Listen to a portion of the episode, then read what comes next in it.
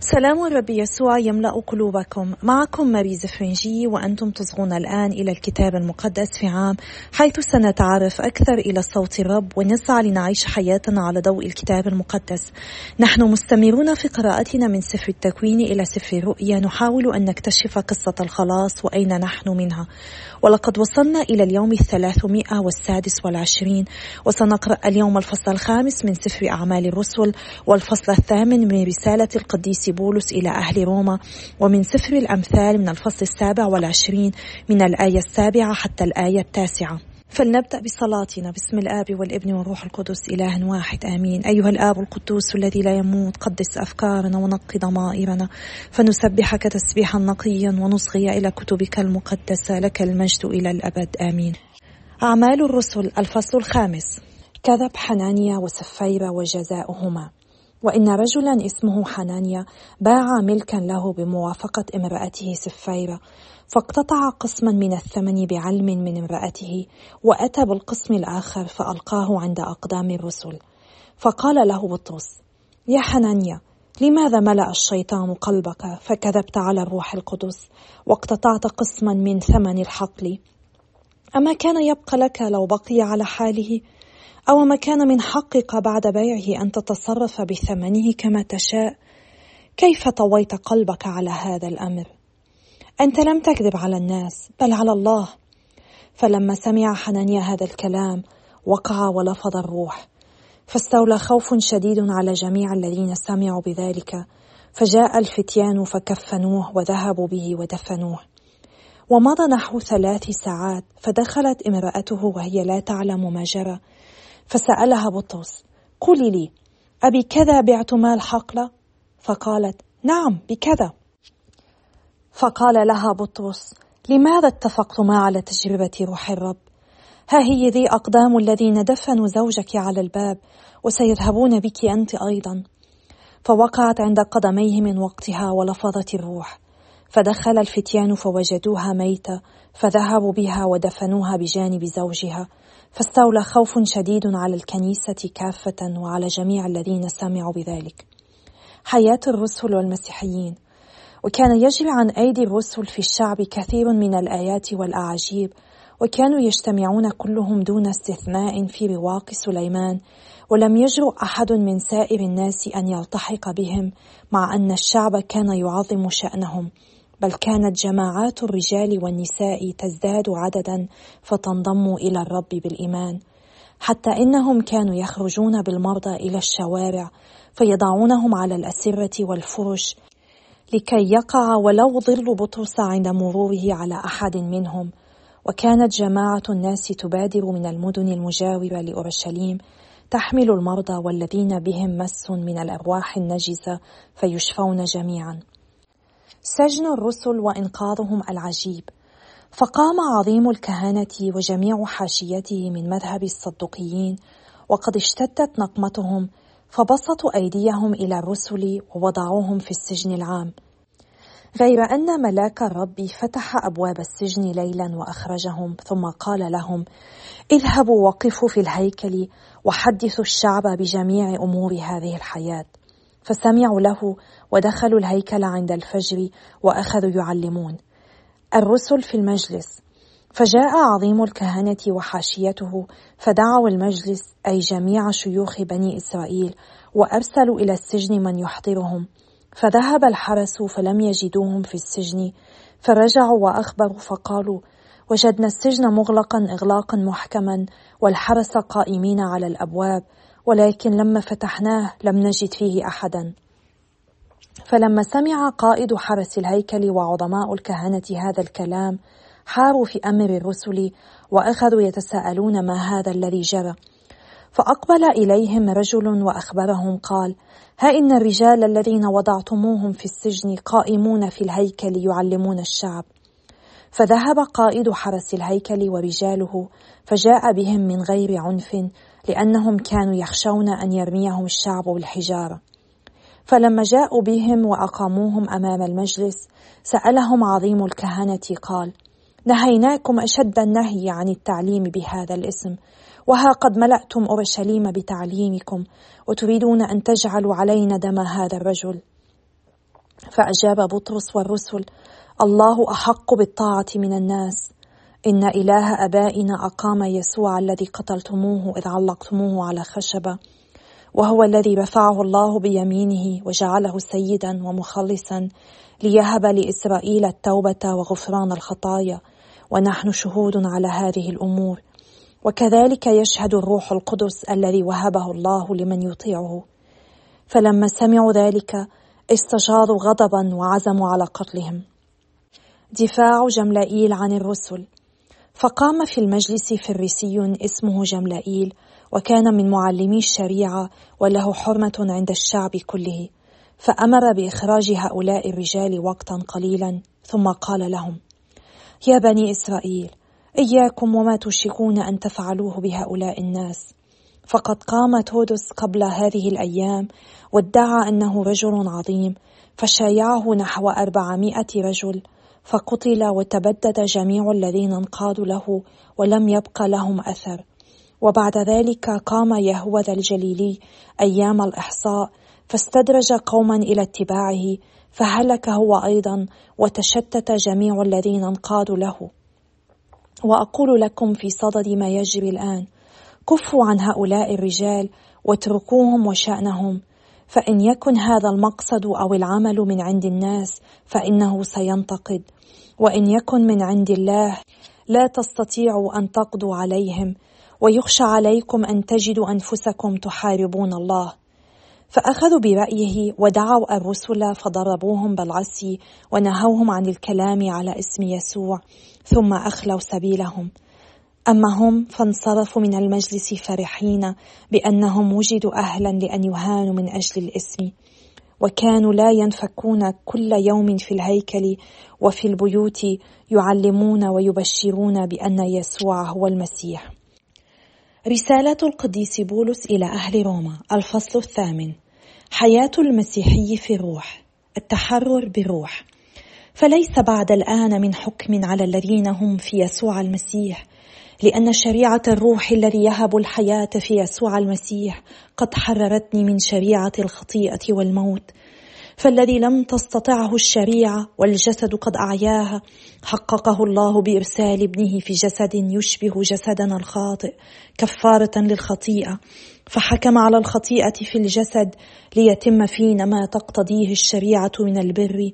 نحن الذين لا يسلكون سبيل الجسد بل سبيل الروح. فالذين يحيون بحسب الجسد ينزعون إلى ما هو للجسد.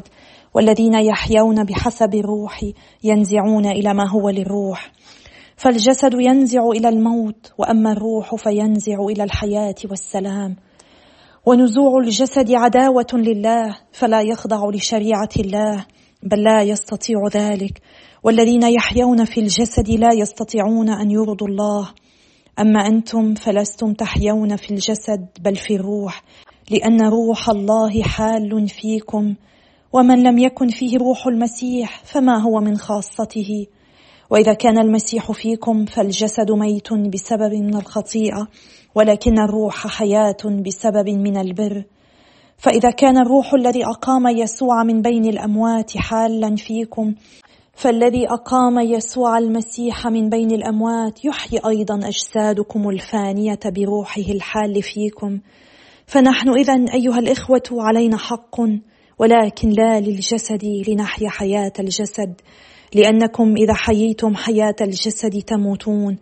أما إذا امتم بالروح أعمال الجسد فستحيون. إن الذين ينقضون لروح الله يكونون أبناء الله حقا. لم تتلقوا روح عبوديه لتعودوا إلى الخوف بل روح تبن به ننادي اب يا أبتي. وهذا الروح نفسه يشهد مع أرواحنا بأننا أبناء الله.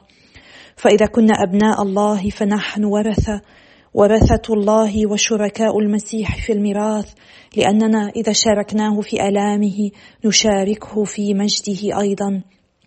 المجد الآتي وأرى أن آلام الزمن الحاضر لا تعادل المجد الذي سيتجلى فينا. فالخليقة تنتظر بفارغ الصبر تجلي أبناء الله. فقد أخضعت للباطل لا طوعا منها بل بالسلطان الذي أخضعها. ومع ذلك لم تقطع الرجاء لأنها هي أيضا ستحرر من عبودية الفساد لتشارك أبناء الله في حريتهم ومجدهم. فإننا نعلم أن الخليقة جمعاء تئن إلى اليوم من ألام المخاض وليست وحدها. بل نحن الذين لنا باكورة الروح نئن في الباطن منتظرين التبني. أي افتداء أجسادنا لأننا في الرجاء نلنا الخلاص. فإذا شهد ما يرجى لم يكن رجاء وما يشاهده المرء فكيف يرجوه أيضا؟ ولكن إذا كنا نرجو ما لا نشاهده فبالثبات ننتظره.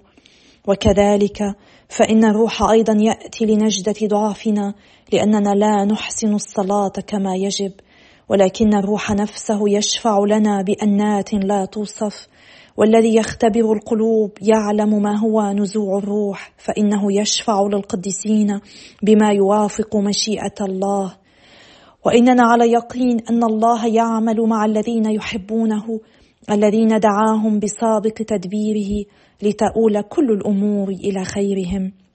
ذلك بأنه عرفهم بسابق علمه وسبق أن قضى بأن يكونوا على مثال صورة ابنه ليكون هذا بكرا لإخوة كثيرين. فالذين سبق أن قضى لهم بذلك دعاهم أيضا والذين دعاهم بررهم أيضا والذين بررهم مجدهم أيضا. نشيد في محبة الله. فماذا نضيف إلى ذلك؟ إذا كان الله معنا فمن يكون علينا؟ إن الذي لم يضن بابنه نفسه بل أسلمه إلى الموت من أجلنا جميعا كيف لا يهب لنا معه كل شيء؟ فمن يتهم الذين اختارهم الله؟ الله هو الذي يبرر. ومن الذي يدين؟ المسيح يسوع الذي مات بل قام وهو الذي عن يمين الله والذي يشفع لنا. فمن يفصلنا عن محبة المسيح؟ أشدة أم ضيق أم اضطهاد أم جوع أم عري أم خطر أم سيف؟ فقد ورد في الكتاب إننا من أجلك نعاني الموت طوال النهار ونعد غنما للذبح ولكننا في ذلك كله فزنا فوزا مبينا بالذي أحبنا وإني واثق بأنه لا موت ولا حياة. ولا ملائكة ولا أصحاب رئاسة ولا حاضر ولا مستقبل ولا قوات ولا علو ولا عمق ولا خليقة أخرى بوسعها أن تفصلنا عن محبة الله التي في المسيح يسوع ربنا. سفر الأمثال الفصل السابع والعشرون من الآية السابعة حتى الآية التاسعة. النفس الشبعة تدوس الشهد وللنفس الجائعة كل مر حلو. كالعصفور الذي يشرد من عشه هكذا الإنسان الذي يشرد من وطنه. الزيت والبخور يفرحان القلب وعذوبة الصديق من مشورة النفس. أيها الآب السماوي إننا نسبحك ونمجدك ونشكرك. نشكرك على كلمتك اليوم. نشكرك لأنك ترسل لنا روحك القدوس باسم ربنا يسوع المسيح كي يسكن فينا ويساندنا ويميت أعمال الجسد ويعطينا الحياة في الروح كي يحررنا من العبودية ويمنحنا الحرية الحقيقية كأبناء وبنات لك. نحن الذين نستطيع بنعمة روحك القدوس أن ندعوك أبانا. نشكرك على ذلك يا رب ونطلب منك أن تقبل صلواتنا باسم الرب يسوع. آمين. بسم الآب والابن والروح القدس إله واحد. آمين. ختمنا قراءتنا للفصل الرابع بأعمال الرسل بقراءتنا عن الحياة المسيحية في الجماعة الأولى وعن سخاء برنابا. الذي يعني ابن الفرج هو الذي كان يملك حقلا فباعه وأتى بثمنه وألقاه عند أقدام الرسل. نقرأ اليوم عن قصة مشابهة ولكنها تختلف في نفس الوقت عن حنانيا وسفيرة. حنانيا الذي باع ملكا له بموافقة امرأته واقتطع قسما من الثمن بعلم من امرأته وأتى بالقسم الآخر إلى الرسل. ففاتشه القديس بطرس لأنه لم يكن صادقا مع الرب. كان بإمكانه أن يبقي كل المبلغ لنفسه بدلا من أن يدعي أنه هو يعطيه كله لله. وقد قال له القديس بطرس أنه لم يكذب على الناس بل كذب على الله. وعندما استجوب القديس بطرس امرأته أيضا شاركت بالكذبة وادعت أن هذا هو كل المبلغ. خطأ حنانيا والسفيرة أنهما لم يكونا صادقين. هم تظاهرا بأنهم كرماء. أرادوا أن يبدوا بمظهر عكس ما هو. المشكلة هنا هي نفاقهما الذي كلفهما حياتهما. ونحن نتذكر كم مرة الرب يسوع حذر من رياء هكذا أشخاص ومن خبثهم. هو يدعونا لأن نكون دائما صادقين لأن نشبهه في كل شيء. علينا أن نتذكر دائما أن أبو الكذب هو الشرير بنفسه. وكل مرة نحن نكذب نحن نسير في طريق خطأ ونبتعد عن الرب. قرأنا لاحقا عن سجن الرسل وإنقاذهم العجيب ثم إحضارهم أمام المجلس حيث قال لهم عظيم الكهنة نهيناكم أشد النهي عن التعليم بهذا الاسم وها قد ملأتم أورشليم بتعليمكم وتريدون أن تجعلوا علينا دم هذا الرجل. جواب الرسل كله ثقة بالرب. وعلينا أن نتذكر ونحن نقرأ جوابهم أن الرسل لم يكونوا يدركون كيف ستنتهي القصة. هم لم يكونوا يدركون كيف سيتدخل الرب في كل لحظة في حياتهم وهم يبشرون باسمه. نحن ندرك القصة كاملة ولكن هم بكل جرأة وثقة بالرب. قرروا أن يسيروا مع الرب وأعلنوا الله أحق بالطاعة من الناس. هم كانوا يدركون أنه عليهم أن يطيعوا الله قبل أن يطيعوا الناس وأنه عليهم أن يبشروا باسم الرب يسوع. ونحن كمسيحيين غالبا ما يطلب منا أن نتوقف عن الكلام أن نتوقف عن العيش باسم الرب يسوع. وها هم الرسل يعطون مثلا رائعا. هم قد تعرضوا للكثير من أجل اسم الرب. تحملوا الضرب طاعة للرب. وبدلا من السخط كانوا يبتهجون لأنهم وجدوا مستحقين أن يتألموا من أجل اسم الرب يسوع. كلام الرسل جعل الكهنة يغتظون ويريدون أن يقتلوهم. هم شهدوا للمسيح القائم من الموت فأرادوا إسكاتهم للأبد بقتلهم. هذا ما ينتظر كل واحد منا عندما نشهد للرب وعلينا ألا نخاف علينا ألا نتراجع بل علينا أن نطلب من الرب نعمته روحه القدوس حتى نستطيع دائما بكل جرأة وأمانة أن نشهد له. إن تدخل جملائيل منعهم من قتلهم. وقد أقنع الكهنة جملائيل أنه إذا كان ما يبشرون به من عند الله هم لا يستطيعون أن يقضوا عليه بل أنهم سيجدون أنفسهم يحاربون الله. وبعد أن أصغوا لجملائيل قرروا أن يضربوا الرسل بالعصي وأن ينهوهم مرة أخرى عن ذكر اسم الرب يسوع. ولكنهم خرجوا فرحين ولم ينفكوا كل يوم في الهيكل يعلمون ويبشرون بأن يسوع هو المسيح. الرب يسوع قد قال لنا إننا سنضطهد وسنكره وسنحارب وهذا ما حدث مع الرسل وهذا ما يحدث مع كل واحد منا عندما نسعى أن نكون مخلصين لعيش مسيحيتنا. فلنتشجع ولنصلي لأجل بعضنا البعض ولنثابر في هذه المسيرة.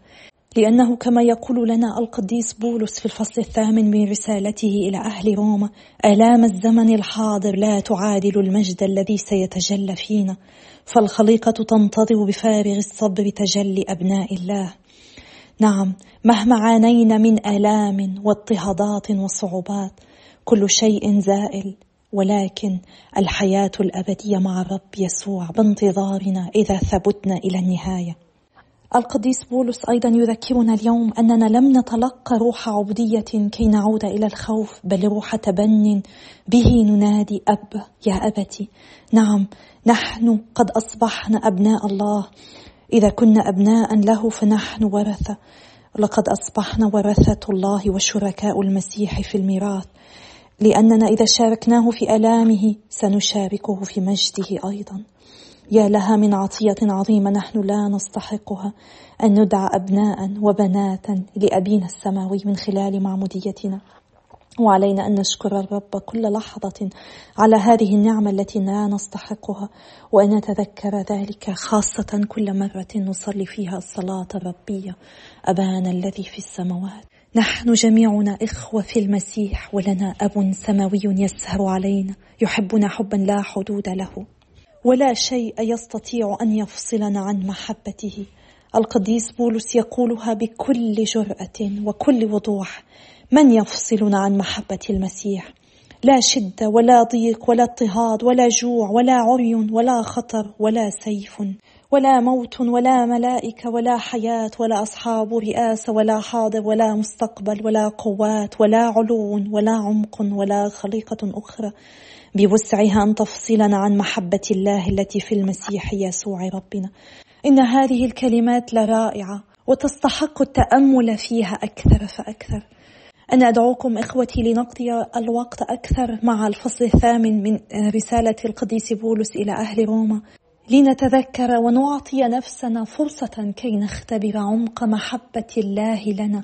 هذه المحبة التي لا حدود لها ولا شيء يمكن أن يفصلنا عن محبة الله في المسيح يسوع. إن صلاتي لكل واحد منا أن نختبر عمق هذه المحبة وأن يشارك غيرنا هذه المحبة حتى يستطيعوا أن يتعرفوا على الرب من خلالنا. أنا أصلي لأجلكم وأطلب منكم أن تصلوا لأجل جماعة الكتاب المقدس في عام حتى نختبر عمق محبة الرب بطريقة شخصية وفردية أكثر وكي نثابر في هذه المسيرة سويا. وأنا أتشكركم على صلواتكم وتشجيعاتكم وإلى اللقاء غدا يوم آخر بإذن الله.